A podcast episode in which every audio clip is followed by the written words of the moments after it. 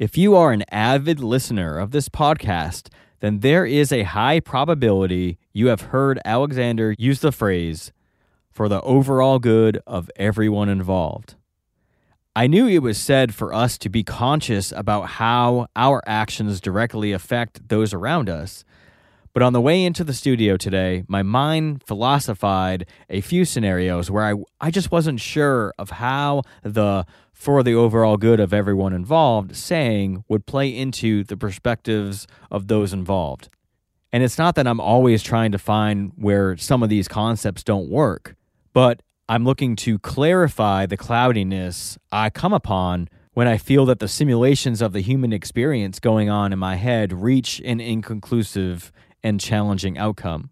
And if you ever reach something like this within your mind while listening to one of our episodes, please know that you can always reach out to us with any questions. And you could do so by emailing us at Aaron, A-A-R-O-N, at wise-wise.com or Alexander at wise-wise.com, or contact us on any of our various social media. And this is usually the part where I have been issuing challenges to those listeners out there who like to take on some of that responsibility, and it spurs them to do different things. I felt today that I should suggest that you all take time out of the day or the next week to do something for yourself. I know that many of us can be very hard on ourselves, and a lot of our judgment that is internal is actually judging ourselves and not necessarily the people around us. I go through this a lot, and I have to constantly remind myself to go easy on myself because this work is hard to do. So please find something that you enjoy doing that will be relaxing for you. And if you choose to do that on your own, make sure that you have everything you need to create that environment for that self-care experience. I give you permission for that. So whether you need that little push to also give yourself permission, here it is. And with that, feel free to share our episodes to those who resonate or may resonate with them, and let's continue building this community.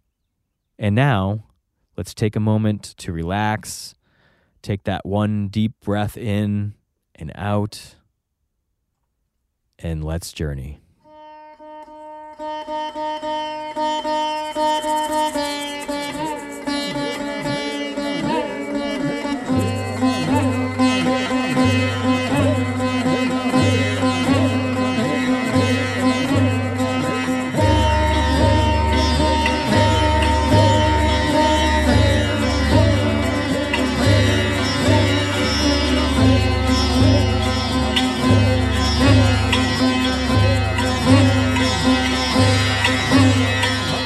Wise, Wise.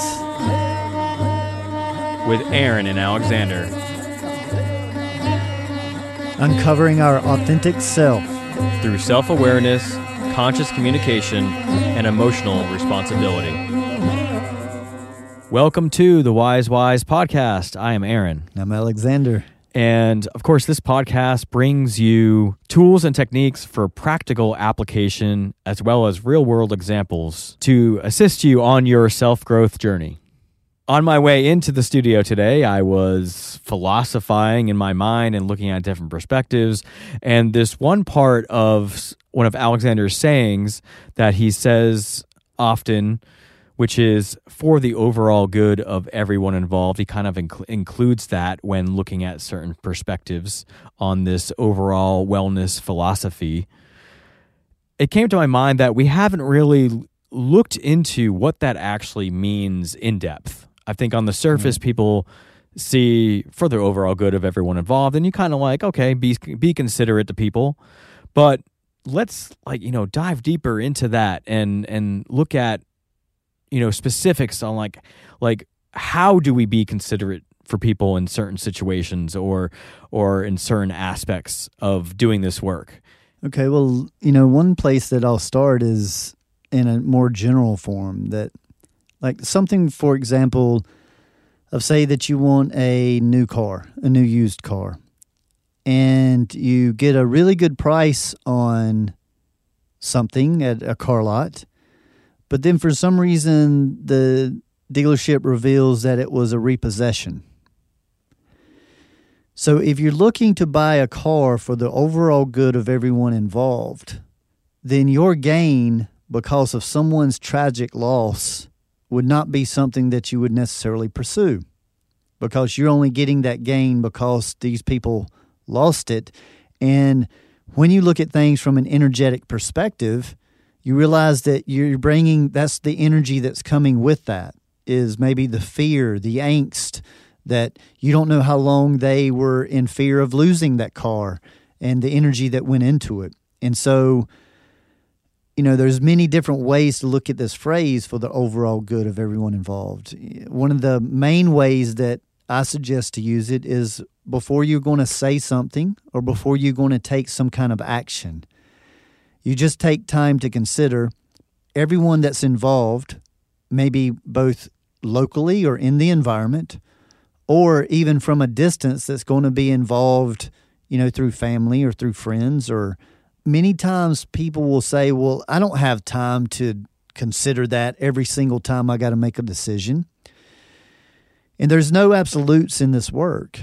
It's just the fact that for most people, the more you practice something, the better you get at it. So practice it as often as you think about it. And then for some people, set timers on your phone to go off to remind you to practice it. That's like next level, because the whole point of repetition is to get it to a point where you don't practice it anymore. It just becomes part of your automatic response. And the basic understanding of it is that comes from the part of the philosophy that everything has a cost, and cost doesn't have to mean something negative. Some people will jump on that deal and buy that car and be happy to get it and not care one bit that it come from a repo. I'm not saying there's anything wrong with that.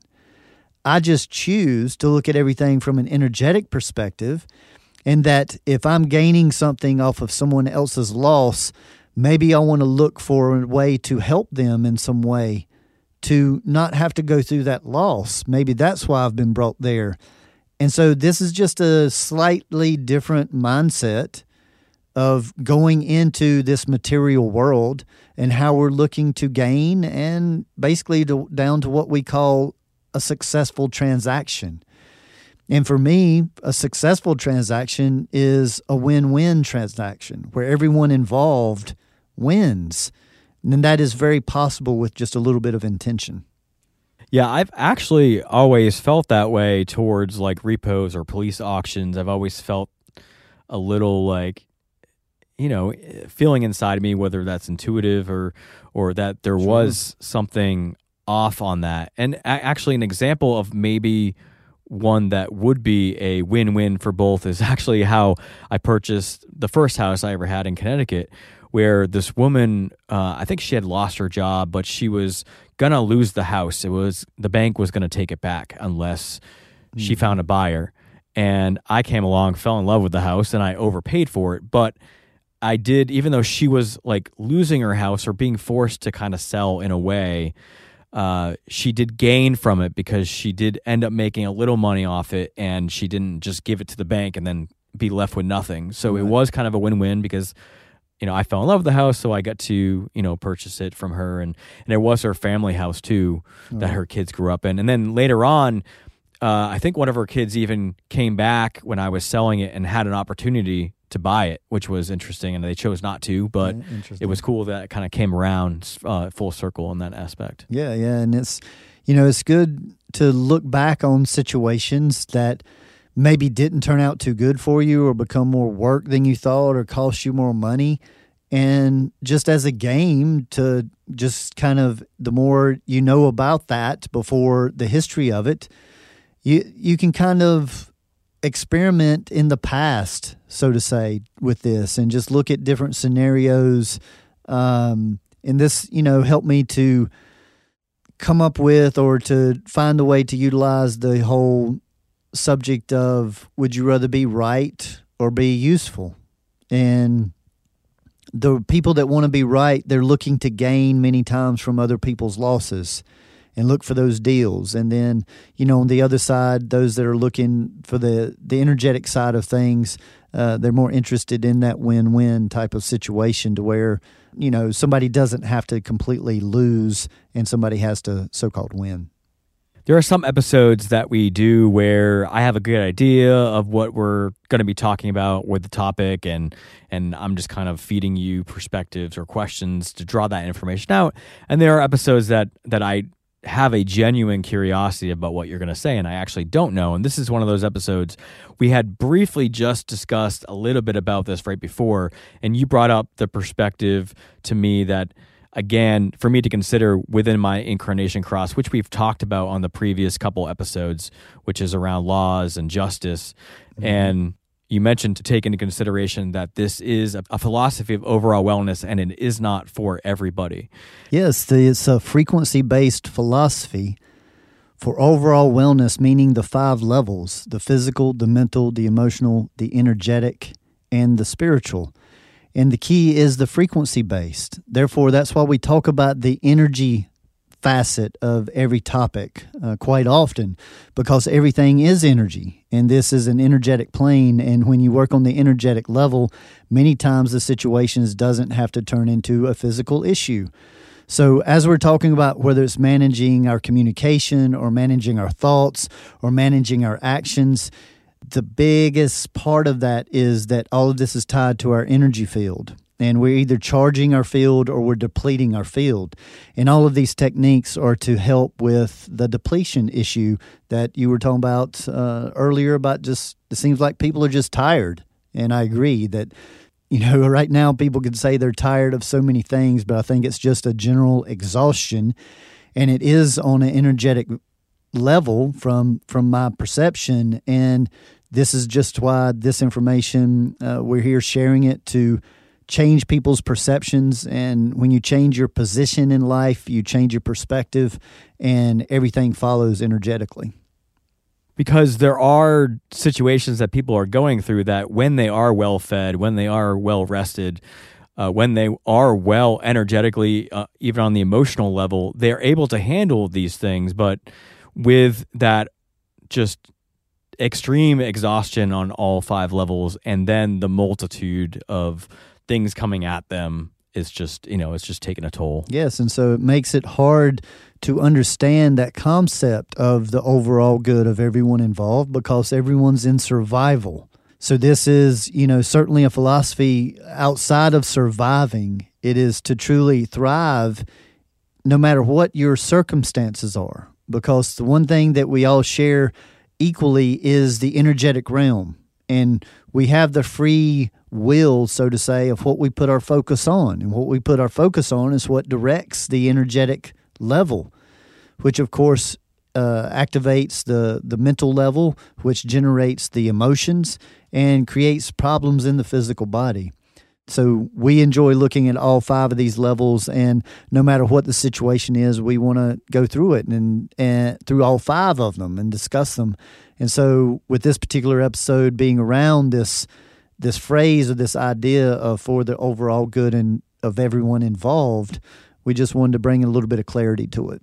When we are putting this or posing this question to ourselves in practice, what are the different things that we're trying to consider here? Is it the overall good on all 5 levels of every potential person that's in the area or being considered for whatever situation you're in? Is that how we would look at this?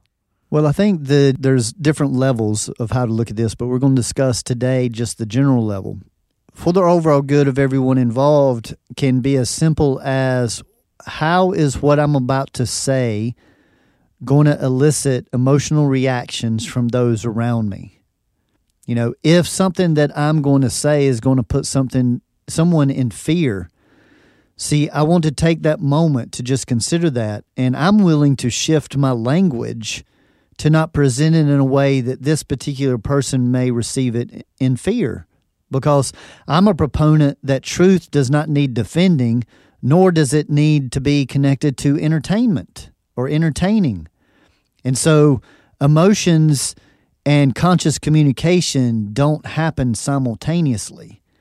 And so when we're able to discuss our feelings, our truths, and keep the emotions at bay, passion is okay, but sometimes it is misunderstood or misrepresented. And that's a shame, but that's what art is for. Everyone has the opportunity to be passionate somewhere else. It doesn't have to always be in our language or in our discussions. And that's part of our culture, that many people feel like their passion has to come through their sharing of information. And normally that passion is or turns into anger, which elicits anger in the receiver and either puts up walls for them to detach or elicits them to strike back. And our culture is so full of that right now, rather than seeing that what is right for one person may not be right for another. There is a fact that penicillin has saved a lot of lives, but it has also killed some people. There are people allergic to so-called medicine. That doesn't make them bad people, but if they were forced to take the penicillin, like everyone was pushed to that, then I think we can see that there's always going to be a certain amount of people that doesn't resonate with whatever one person calls medicine or what one person calls truth. You know, in desperate times, to bring out the saying that it's not the strongest that will survive and it's not the smartest that will survive, but it's the one that can adapt. And part of our adaptation is understanding the laws of polarity and the second pillar of this work, polarity versus duality. And that in the polarity world, there has to be that space to where it works for some people and it doesn't for others. It works for some situation and it doesn't for others. And we're so stuck in our society in this all or nothing mentality that everybody's looking for the so-called right way. And there's multiple right ways to write a song. There's multiple right ways to have a child. There's multiple right ways to do just about anything. That's why in this podcast, we don't get into right and wrong. And when we talk about positive and negative, we talk that they're both needed and they're both equal. So we're not striving for some positivity. What we're looking to do is practice non-preference as much as possible. Learn to set our preferences to the side, because our preferences are attached to emotions. And emotions keep us from seeing things clearly or consciously. This does not mean that we're not emotional people. I'm all about processing the emotions. But when it is for the overall good of everyone involved, all views should be able to be discussed without emotions getting involved, so that it can be seen as openly and as clearly as possible. There are many people out there wanting to affect change on the world right now. And when I looked at your example of not buying, or potentially considering and not buying, where a certain item that you want to buy, like in your example, it was the car, if it was repoed. Theoretically, if you're looking at that from like an energetic standpoint, and where you put your money and your energy can still affect change in this day and age, if you decide not to buy that repossessed car, and a bunch of other people decided to all consider where the source is coming from and the overall good of everyone involved, then there wouldn't be like a market for repos, because if nobody's buying it, then just the free market would, that would have to go away, because nobody's buying it. So something would happen. And so we can still affect change on energetic levels that do move towards and result in physical changes in our world. Yes, many times non-active people or non-physically active people are doing great work behind the scenes, and many people have been mistaken for not affecting change or not doing anything, when in fact they are doing a lot of work. And that does come, everything begins in intention or thought. And someone that's able to manage their thoughts to not go into negative judgment and projection is potentially doing more good for their cause than someone that is on the front lines yelling and screaming at the other side and carrying nothing but hatred, despising, and that just aggressive energy. There's been many incredible changes, even with the force of Gandhi, when he was attempting to free a nation from slavery. And they were trying to force him to choose a religion so that they could pose one side against the other. And he resisted to choose a religion. He said, "I'm either all religions or I'm none. You choose." He refused to be put in that position. And by doing nothing long enough over many, many, many years and sitting in protest, getting struck physically, instructing his people to not strike back, a nation was freed from slavery from that. I'm not saying that Gandhi did that by himself or those actions did that by themselves, but it was part of that change. And some people could have seen that as he was being way too passive. He wouldn't choose a side. And there was a reason for that, because he was holding an energy. And I challenge anybody out there that if you want to see how hard it is to hold energy, and understand that, you know, energy is everything, and the longer you hold a vibration, the stronger it builds. And the more people, the longer they hold a vibration, the stronger it builds. But if one person has a negative thought, they put a chink in it, so to say. And that is contagious. And so it can go down just as fast as it can go up. So anybody that wants to know the power of the emotions or the energetic field, next time someone talks down to you or judges you or ridicules you or some of your beliefs, and you want to say something, don't just hold it back, but work to go into acceptance that they have the right to believe what they believe just as much as you have the right to believe what you believe. And that if you truly believe, or I'm going to say, if you truly know what you're saying that you believe, then there's no force to convince the other person, because you can convince another person by showing them how comfortable you are with their opposite view, because it doesn't challenge yours. And when people see strength like that, that's what will change their perception. But see, there was no force. There was no telling them that they should change their view. It was for the overall good of everyone involved, not just not to say anything. See, that's the first step in level and depth of this teaching. But the second step is that they actually work to get into a loving vibration, an accepting vibration, after they were in anger. Now, anyone that wants to experience the proof of how powerful that is, go practice. I don't make many guarantees in this world to anyone, but I do trust the law of physics that the more you practice something, the better you get at it. And the better you get at it, the more efficient you get at it. The more opportunities you have to learn from it to be better at everything connected to it. And that's what this whole philosophy builds toward, is recognize the friction and the resistance, and then find a way to lean into that friction, accept that friction, and redirect it. In the work, we simply call it the 3 R's. Recognize it, show it respect, and redirect it. Those are the steps toward the overall good of everyone involved. So you did bring in a little bit of what we were just discussing on our episode on freedom a couple episodes ago.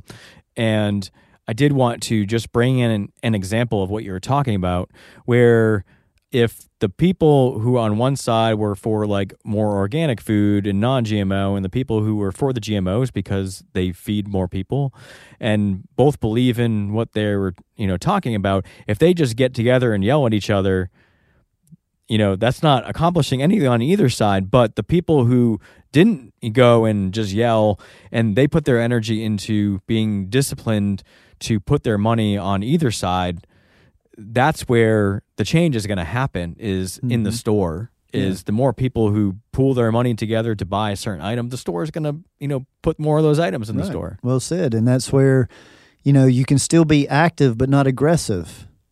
So here we support stillness, and activation equally.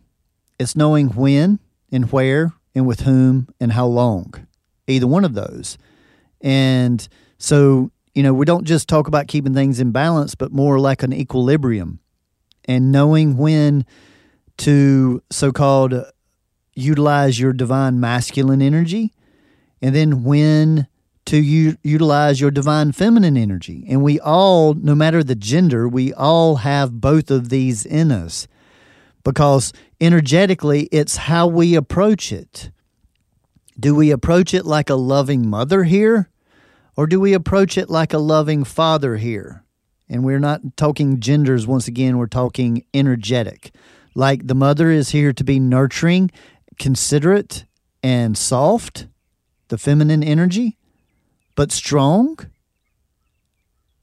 The masculine energy is here to get things done, to accomplish, to work towards protection, and things of that manner. See, the male or the masculine can be soft because soft doesn't mean weakness. That's why there's strengths in both sides. Just because I use the term soft, that doesn't equate to weakness. But in our culture, many times, it will be misconstrued that way. But the masculine sometimes needs to hold that boundary for the child not to fall into the pool. See, there's a time for boundaries, and boundaries is the divine masculine energy. But it's all in when the boundaries are set and how. Those boundaries can be very softly set, or they can be very harshly set. The divine masculine doesn't set them harshly. But the non-divine or the unconscious masculine does. So many people have a bad connotation toward boundaries. But no, boundaries is very needed, beautiful people. Very, very needed, just like nurturing is. Children growing up need just as much boundaries as they do nurturing. Kids fight against rules, fight against limitations, but many times those rules and limitations are for their absolute highest good. But they can't understand that. Just like us as adults, you know, are like 5-year-olds to the divine. We think we know. We think that we can eat all the jelly beans that we want.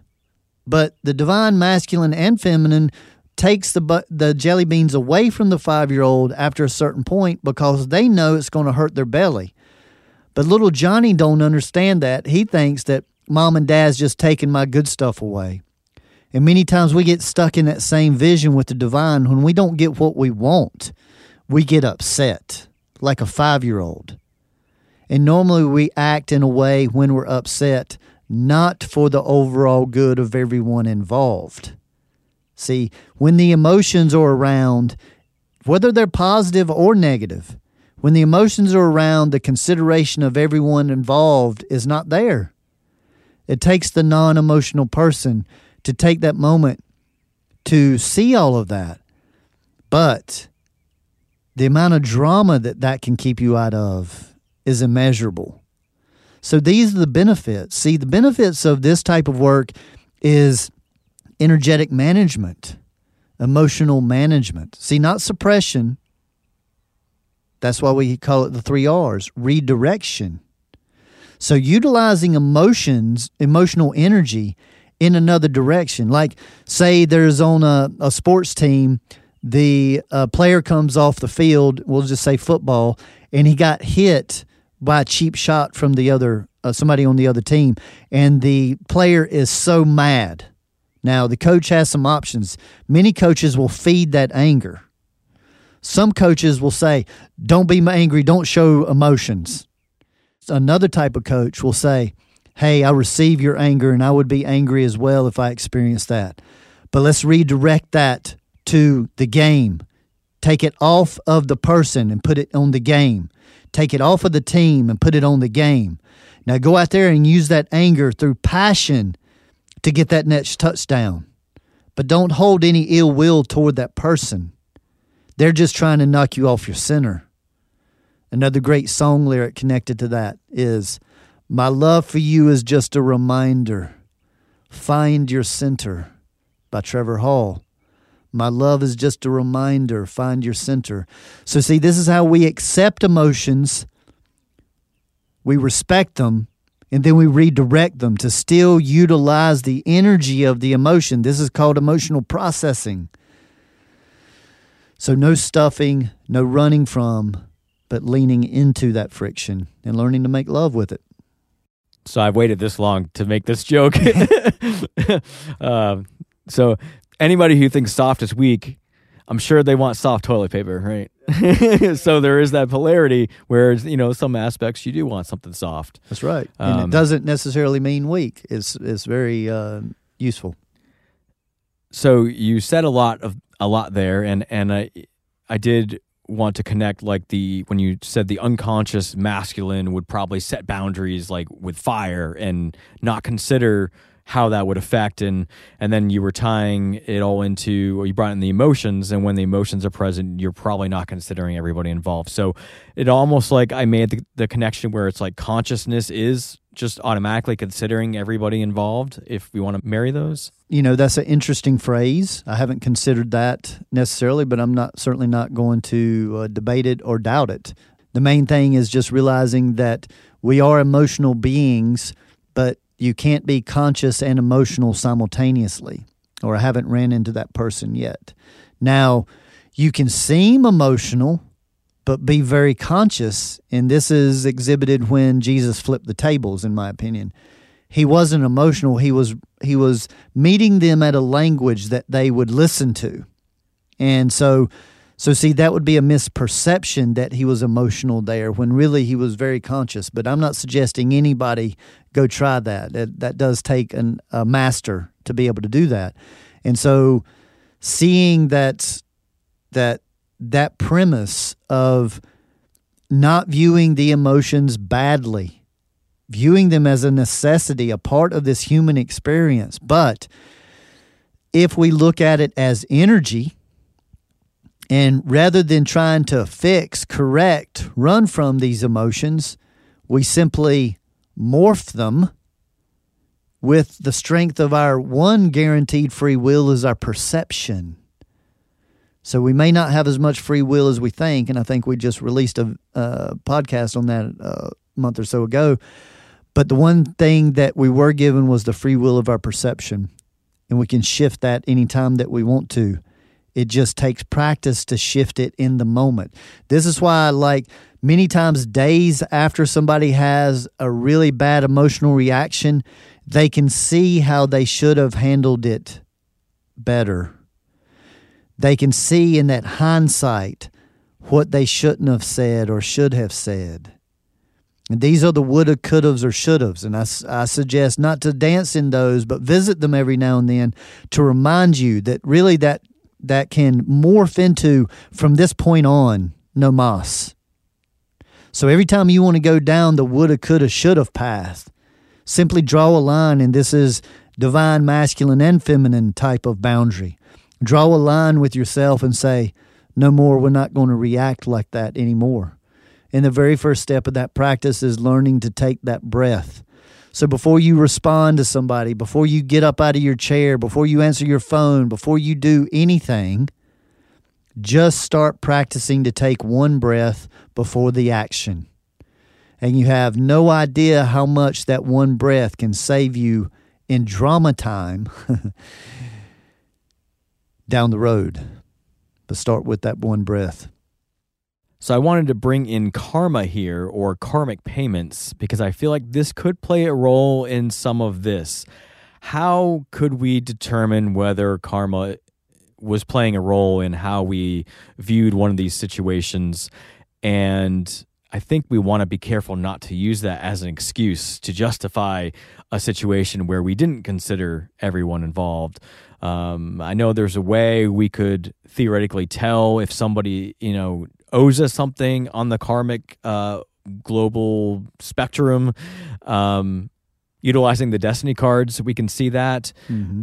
But is there any way else we could tell that, or how would you approach integrating karma within this? Make friends with that word karma, and we'll use for anyone that has any resistance to that, roles that we play. And we have episode on roles that we play in each other's lives. And when we start looking or considering the roles that we play in people's lives and the roles that other people play, This is part of the practice, once again, for the overall good of everyone involved. If you can begin to understand your roles that you're playing in certain, around certain people and in certain situations, you can make better choices of how you respond to situations or respond to those people.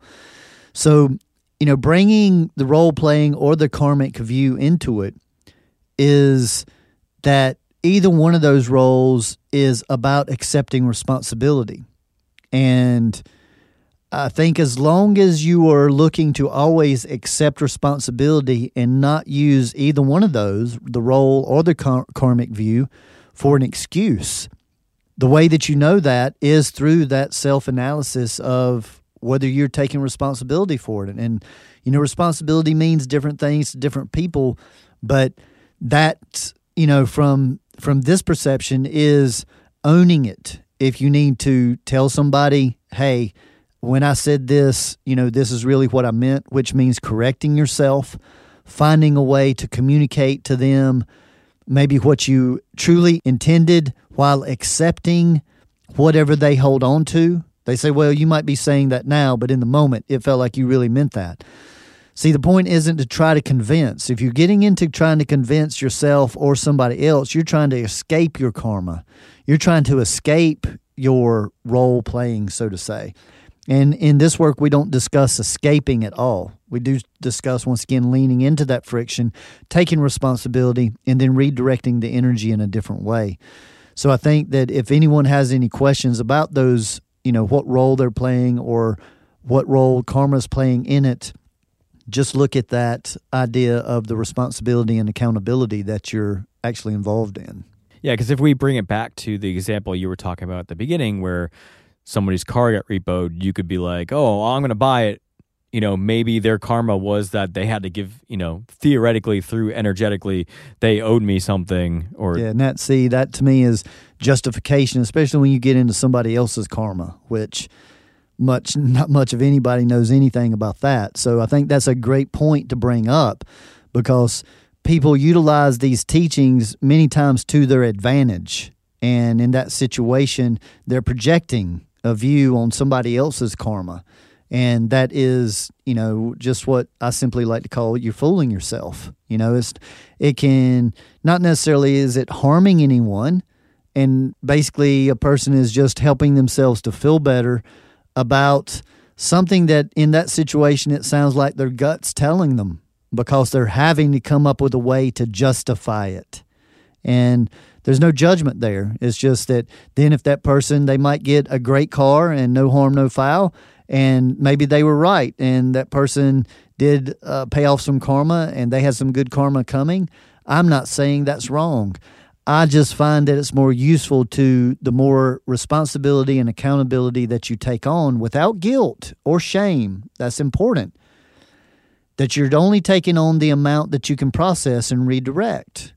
And this is part of the more that you do that and you see how hard the work is to overcome a so-called negative reaction or poor response. That, to me, is what fed me to want to do it ahead of time because it's a whole lot easier to do it before a situation happens than once the emotions of multiple people are involved. It's very challenging to manage that then. So I'm just suggesting take the guesswork out of it. And the more accountability and responsibility that you take in your actions, the less of that fixing or covering up you have to get involved in. Now, there is some responsibility within karma, or, I mean, we've talked about this on an episode about karma, where there's some responsibility for you receiving something that somebody's trying to give you. And so that's not the same, but some could perceive the word loss as somebody losing that because they're giving something away. But we don't want to get too carried away, you know, using that word loss to talk about that, because there is an aspect of karma where somebody is giving something to somebody and receiving that plays an important role. And normally, yes, in those situations, you know, that's a reciprocation, and that, yes, neither party can benefit until that reciprocation happens. And it can be that there's a problem in the giver, or it can be that there's a problem in the receiver, either way. But yes, and the destiny cards help to, to reveal that, the roles that both parties need to play for the energy to flow. Because once again, we're bringing this back to energy and movement of energy, not a belief system. So if you feel like you are really drawn to give somebody, but they won't receive, it may be in the way that you're giving. So once again, take responsibility, take accountability, and make your adjustments. Don't just say, well, they're not allowing our karma to work out because they're not doing their part. It's not that restrictive, because many times they're not receiving because of the way that you're giving. And then if you're always receiving, some people need to practice on giving. And I've just worked with a client recently on that to suggest them to just give something to someone every day, because even they were aware of it, but I helped to remind them that they're just self-absorbed. And I know this isn't what that person wants to be. They don't exemplify it in many other areas of their life, but in certain situations, they can just get stuck in their head and what's going on in their own life. And so that's normally my suggestion to break a pattern, is to do what's challenging, do what's hard, and go do what you don't want to do to help balance the energy, so to say. So this person now for a couple of weeks has just been going around doing random good deeds, and I know that it makes them feel better. The thing is that you want to do that to a point to where it's just part of what you do. And then you have shifted that energy of self-absorption into giving to people on a daily basis, and it balances that out. So I want to bring in a personal example here, and it's actually one that we started discussing, and it's so cool how it has snapped and fit right into this episode. And this is something that everybody can probably relate to, which is around Amazon returns. As you and I have both gotten into vinyl records, right, there are things that I've purchased around vinyl, taking care of the vinyl, that we both were dabbling in, and we didn't really understand some of the aspects or some of the objects that we needed for this hobby. And we probably both bought things that we probably didn't need, or we probably used a little bit, and then we're like, well, I don't need this anymore because it wasn't what I thought it was. Mm-hmm. And I'm sure many people can relate to this. And Amazon has a policy where you can return anything, I think, within 30 days or something like that. Mm-hmm. And so because it's a policy, that doesn't mean it's right on an energetic scale. And we've discussed this because I'm going to talk about this openly, I've done things where I've used something and decided it wasn't what I wanted. And I've had that internal struggle where I'm like, is this kind of right that I used it a little bit? It's still in great condition, and packaging was all fine, but I'm returning it. And I put myself in the situation as the seller, and I'm like, mm-hmm, what would it be like to sell something to somebody new and get it back, and you have to consider it used now because it was opened? Right. I think it would kind of suck, but at the same time, you can justify it and be like, well, they are selling on Amazon, yeah, and they are accepting that that's part of it. So, and this is another great example of this for the overall good of everyone involved, and looking at the energetic side of it, because being an entrepreneur myself, that is an issue. I have a direct friend that was put out of business by Amazon because of the return issue. It wasn't the quality of her products. It was that people would use them for parties or something like that and then send them back. That is a major issue. So I don't say that people that do that are wrong or bad in any way. Here's the key. See, some people are supposed to do that, or it wouldn't have been divinely created. But that doesn't mean that everyone should do that. I love the phrase that just because you can doesn't mean that you should. And this is one of those examples that I happen to feel the line that is drawn to where whether it's acceptable or not is not whether it's done or not, but it's when a person starts questioning themselves about it. See, if you're doing it and you're not thinking about it, you're not aware of it, there's a saying, ignorance is bliss. But once you're aware of it, once you know, I like to say, once you know, you can't unknow. And now you're trying to go back to when you didn't know and justify it, as you so well said. And see, that's creating a major energetic disturbance. So basically, anytime we go against our soul with our mind, because that's where justification is, and that's where the emotions begin, is in the mind and judgment. That's what creates, in my humble view, depression, anxiety, because we're putting friction into the most important part or facet of all of us, is that soul. And so when the soul and the mind is in contradiction, that's what creates inner turmoil. And once again, this philosophy is to work toward ridding everyone of their inner turmoil so that you can sleep well, and so that you digest your food well, and so that you're prepared for the next little battle the next day.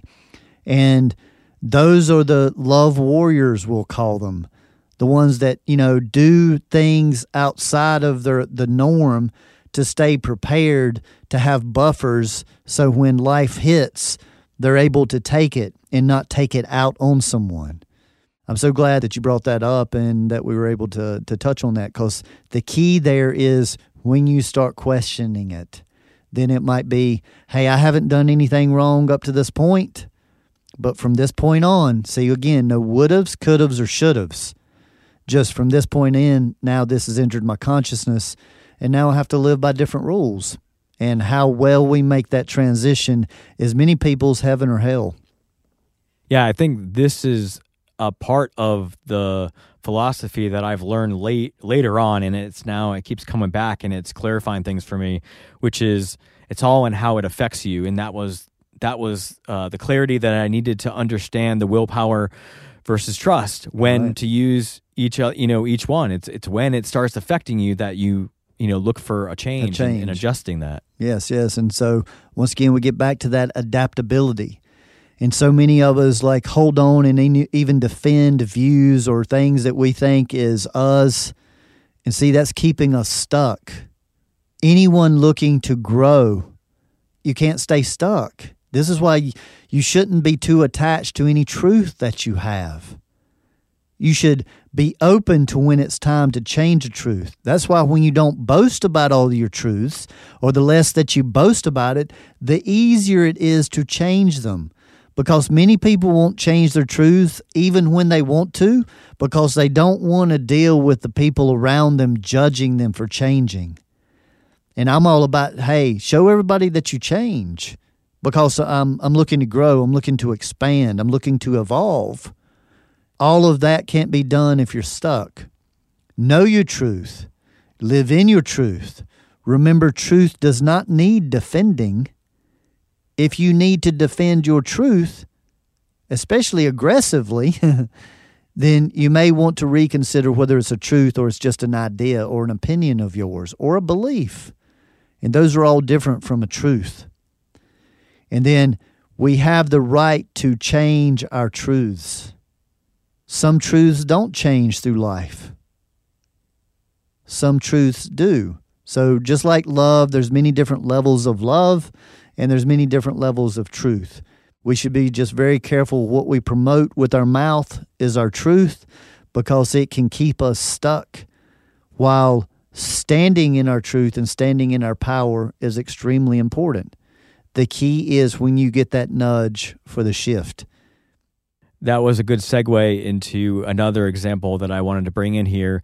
And I know this can be a little polarizing, and I thought about this on the way in, and I'm looking at it from a very neutral view, because I'm always interested in how the energy on both sides is working and flowing, and how sometimes sides seem to reflect each other. So I just wanted to pose this, and I know it's a hot topic nowadays, but I think it's vital to bring in hot topics from time to time, because it is relevant and a listener can look at situations in the real world, and even ones that they even possibly participate in, and maybe see things more clearly from a pulled back perspective. So both Alexander and I have no skin in this game. We're looking at it from an energetic view. Right. So there are some people in the world nowadays who have a belief that others should participate in getting a vaccine put into them in order for everybody, in order for the benefit of the entire community. So this does play into for the overall good of everybody involved, mm-hmm. because within their belief system, they believe that is for the overall good of everybody involved. And so it's interesting to see that part, but then you also have another group of people who don't agree with that. Mm-hmm. And then you have a group of people who believe that abortion is wrong because on some level it is hurting everybody. So it's not for the good of everybody involved. But then the opposing group believe that in some levels it is the person's body and that is for the overall good of everybody involved to have that separation of what, where the level of control is mm-hmm. for somebody's body. So it is interesting to see these reflecting views, and it's within somebody's belief that they're trying to push somebody else to do something. Right. And I wanted to bring that aspect in here because it was very challenging to see it for the overall good of everybody involved, because in this situation, it's different for roughly half, I'm just saying mm-hmm. that, but like it's a black and white subject where right. half believe that somebody else needs to do something for the overall good. Lots of these so-called truths are based around these beliefs, and I'm glad that you utilized that word. Similar to the episode we did on freedom, it is a choice, and to choose freedom, even when your conveniences are being taken away, that convenience isn't part of your freedom. Your freedom is to take advantage of that convenience or not. And here it is being discussed, and I want to be compassionate to everyone out there. This is a very sensitive topic, and we are not looking to hit any hot buttons about the specific topic. We're really looking to bring a wider view to just things in general. And the first thing that I want to bring in is the second pillar of polarity versus duality. And in a polarity world, everything can't work the same. You have to have the opposite, like the North and the South Pole, like regions of the world that are Arctic and frozen and regions of the world that are desert. And then there's regions of the world that's a little bit of both. See, these types of subjects is just like saying every region of the world should be the same. That if the ecosystem of the whole planet was the same, then we all wouldn't get all these different sicknesses and everything. So should we change the whole ecosystem of the world to try to be the same? Another view of this is we will use medicine. We will use something as powerful as the drug penicillin. There is facts that there's a percentage of people that is allergic to penicillin. So while there is no doubt how useful the penicillin is, there are some people that would know their body well enough to know that they don't want to take penicillin, even if it's never been proven to them that they're allergic to it. Some people are that in tune with their body and energy field and intuition. And so if they chose not to take the penicillin, they would be viewed as not helping everyone involved if they're trying to wipe out this illness or whatever. So when we take an actual medicine such as that, and there's many, many more. I know many people that are allergic to medication that is beneficial for others. Can we not see this in all of our mood-altering medications or just medications in general, the list of side effects that they have? So this is potentially the real issue here, is to realize that your freedom could be in certain demographics, and we could start considering that these so-called freedoms that are being taken away, maybe there would be certain areas of the world set up to be supportive of different views, different lifestyles, and this not be seen as segregation. It's meant that here, when you're here, these are the things that we support. Just like any sports fan that goes to travel to follow their team, you go to a bar in a hometown and they have all the paraphernalia of their hometown team, and You can go in there and enjoy a meal and not bring up your favorite team, or you can go in there and create resistance by saying, all of you people should like blah, blah, blah, blah, blah, you know? So anytime we get into feeling like we have the right to say what anyone else should do, that's where the red flag comes up. The yellow flag, anyway, of like, warning here. That doesn't mean that people can't have an opinion to say, well, if it were me, I would do this. Hey, I'm all for that. High five. But that's different from saying you should do this. And if you don't, this. Because we do have just proof that even with most well-intentioned medication, there's still side effects. There's still people that react negatively. I know that there are people in the hospital that didn't have any symptoms. Then once they got the vaccine, they do. So I'm not going to get into discussing any particulars because I want those people that have the herd mentality that if we all do it, then, you know, it's good for everybody or it's for the overall good of everyone involved. It's challenging for me to see that view when we have actual proof of things like penicillin and actual medications that people have negative reactions to. Everybody doesn't receive so-called medicine the same way. And so these types of issues are very challenging in our culture. And this is where they do want to draw the line between black and white. And all I'm suggesting is there is no line of black and white. There are variables in every single situation. And although penicillin is useful for however many percentage, it isn't. And it's not just not useful, it's detrimental to a certain percentage of the population. And that's the way almost anything that's created will be. That's why there's so many different kinds of music, so many different types of entertainment, so many different types of healing modalities. And we're stuck in this idea of needing to prove which one's right and all the ones that are wrong. And this isn't the place to be if that is the mentality you're looking to support. This is a very challenging perspective to learn to accept people's ways while not condoning or approving of it. And that is one of the most challenging obstacles, is to stand in your truth while allowing someone else to have a different truth.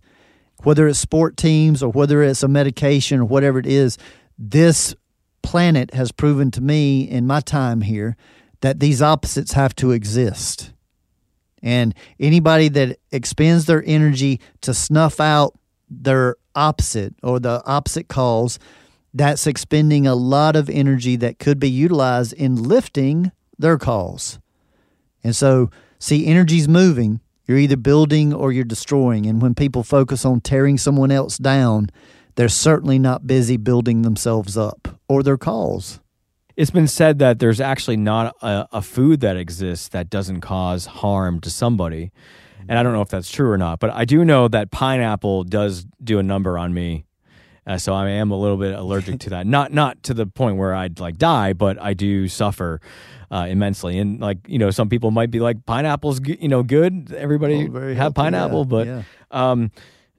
I did want to bring in your saying, good intentions are the death of a wise one. That could come into play here. Yes. Because that's the thing, I want to expand on that most of the time the people that are yelling at you or have an opposite view, see, the dichotomy is they're trying to help you. And we get so angry with people just trying to help rather than finding a way to be appreciative that they care enough to even have an opinion. And there is an art to that you can receive someone's good intention without agreeing with them. And the saying that I love to use in this situation is, you know what, maybe you're right. I'm going to look at that a little bit deeper, and everything that you brought up, I'm going to look at those points.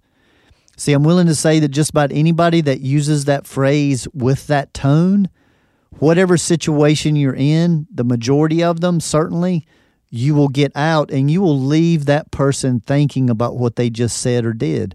But if you defend yourself and you strike back at all, you justify what they just did. And again, within this philosophy, we are discussing ways to build your energy or be overall energetically charged. And so when we're talking about something as challenging as this is, we are talking about finding that perspective. Yes. And I did like what you said, where find people that you resonate with so that you're not in constant opposition. And I do think people have done that on like social media.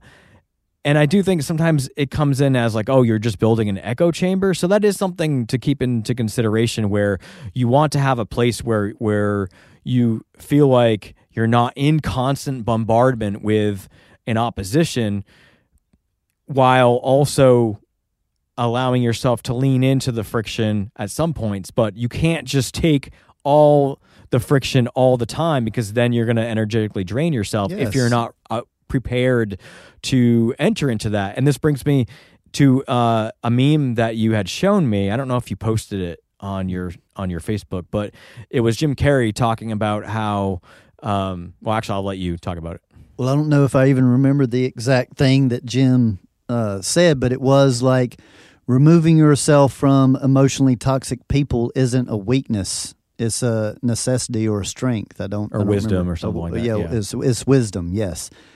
See, the key here is, once again, whether you ever have intention to re-enter the opposite, because if I'm talking about any suggestion of creating communities or areas of living for people that think the same, see, I still want to nurture being together and visiting, but when you visit, you adhere to the law of the land, so to say, that if you don't want to adhere to those laws, that you don't visit that area or you move through it quicker than normal. But I'm all about leaning into that friction, because, yes, you create an echo chamber when you don't re-enter into the opposite, and that's not what I'm suggesting at all. There's no cult being created. There's no protection that's trying to be created here. We're talking to everyone as individuals, and to realize that you can get your own space on your own property. I mean, you can isolate and you can nurture your way of living, and then you can enter into the so-called challenge or the battle on a daily basis, as long as you're getting fed on all five levels. And again, see, we're talking most of this, even when we mentioned the vaccine, people think physical. That's what they're looking at as physical health, but they're not considering mentally the turmoil that it's creating, and that mental turmoil creates emotional reactions, which depletes the energetic field, which makes the physical body more vulnerable to disease and accidents. See, all of this friction, even if you think you're right and you're yelling at somebody, you're draining your energy field, because you're in your emotions and your mental capacity is running wide open. And therefore, you are making yourself more susceptible, whether you're taking the vaccine or not. And this is key. Take that no matter which view you're on. If you're emotionally charged on a daily basis, you are exhausting your immune system. And so I think we're getting, as science opens up and continues to discover things that are already there, they will continue to see that they can't find the answer. You're always chasing this God particle that the humans are never going to find the end of, so to say. Every time they, find an atom or a molecule, they keep going, they find it deeper and deeper and deeper. And that's the way the subtle energy world works, is that you can get more and more subtle, but it gets harder to find. And that's what the self-development work is. Over time, you have to find things to work on, because they get more and more subtle as you get less and less reactive. But the work never stops, because those levels get more and more subtle. And that's why it helps to have the attitude of, this is a way of life, rather than just a process to fix or correct something and then move past or never have to deal with again. It's chop wood and carry water your whole life, beautiful people. And I did want to bring in the word consideration, or being considerate. I do think, like you were talking about, when you enter back in, so if you are somebody who finds yourself like on one aspect of those black and white issues, and you enter into an area where there might be more people who are on the opposing end, to just be considerate of their views. And you know, you wouldn't go walking around yelling your views when you're in that situation, right? Because I mean, unless you were looking for that for friction. Opposition, and many people are, and you have to be careful not to be baited in that. But you know, one of the key parts is to. This is a perfect example of setting your preference to the side. See, obviously people have their preference. But the key is to be able to set that preference aside when you're in Rome, so-called, act as the Romans do. And that doesn't mean that just, again, because you accept them and their ways or their views, doesn't mean that you condone or agree with them. But at the same time, you don't need to show opposition. I have found and proven in my time that the more neutral I am on the subject, no matter how adamant someone is, the less attraction point I have for them. They're looking for the opposition. So this is again in Rumi's poem where he says, "Why the frown?" And he says, "For those that mean harm will not recognize me." All right, so in tying Alexander with the mic drop.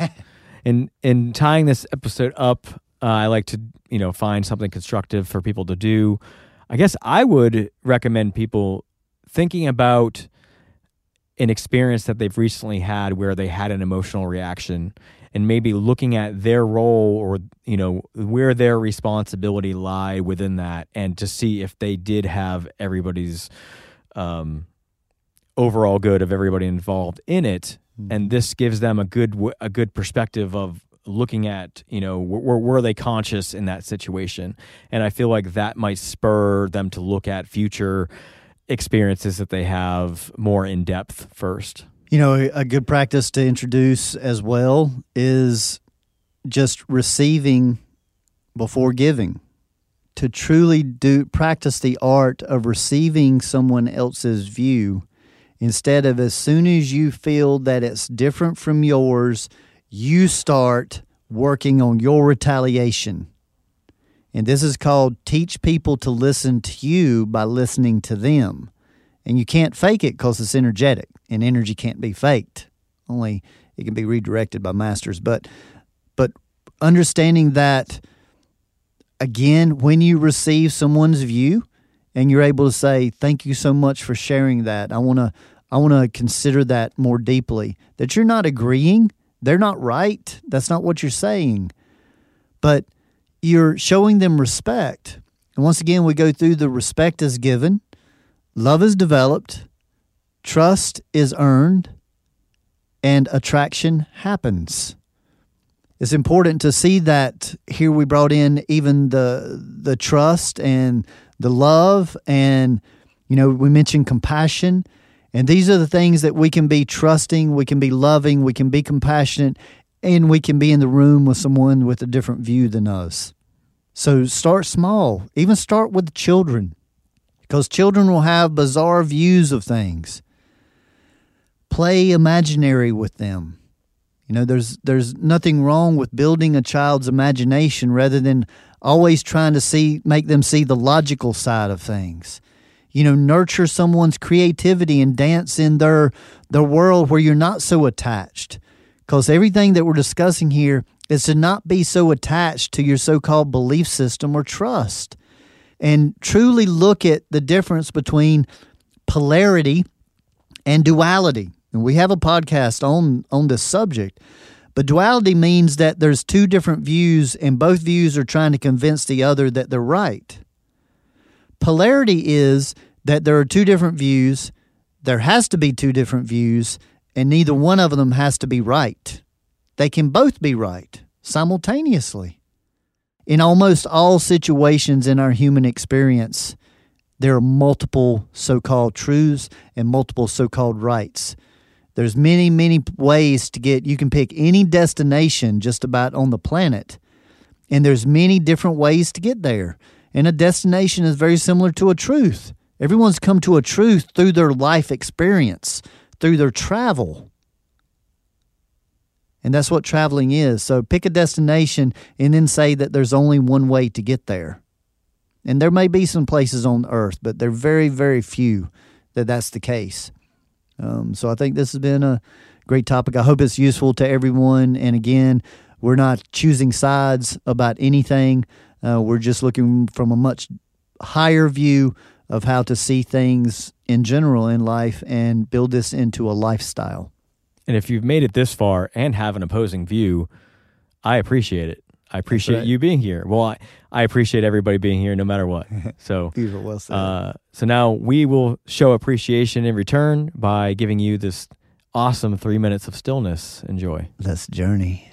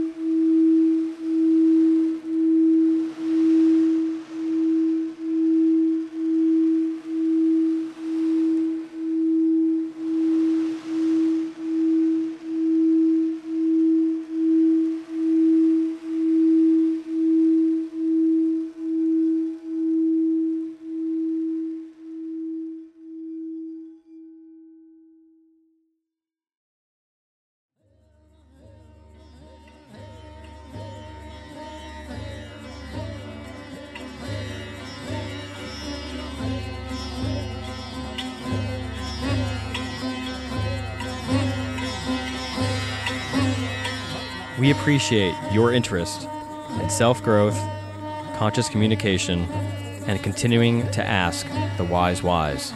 And remember, gradual changes over long periods of time equals lasting results. The Just Philosophy, as discussed in this podcast, has been developed by Alexander over the last 22 years in his private practice, professional environment, and private studies. The information discussed is intended for educational purposes only. It is not meant as a replacement for conventional medicine. Just remember, knowledge plus experience equals wisdom. Seek the wise. As we continue sharing this information, there are also multiple ways to share and support this work. Gain access to our exclusive content behind-the-scenes footage, and other products that assist you on your self-awareness journey by joining our patron team in exchange for a monetary donation by visiting wise-whys.com/patron. That is wise-whys.com/patreon. Another way of support is by sharing this podcast with receptive individuals or even leaving a review on popular platforms such as iTunes or Facebook helps us introduce this work to others through the listener's words. We are also on most major social networks, so follow us along there or even join our Facebook group community. Continue your journey by visiting Alexander's website, where you are able to book private consultations in person, by phone, or even Skype. Know thyself better with human design and destiny card reports and readings, as mentioned in this podcast. View a calendar of his live performances and class schedule, peruse his other products such as shirts, CDs, and the revolutionary VibroTune sound vibrational therapy tables that assist with subtle energy alignments. So grab that keyboard and go to thejustphilosophy.com for those goodies. That's thejustphilosophy.com.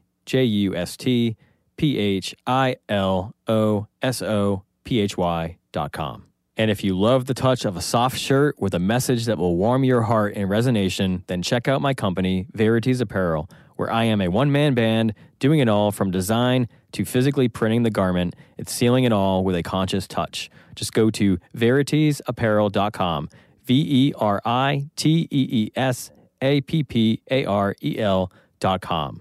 Thank you all for being a part of this journey with us.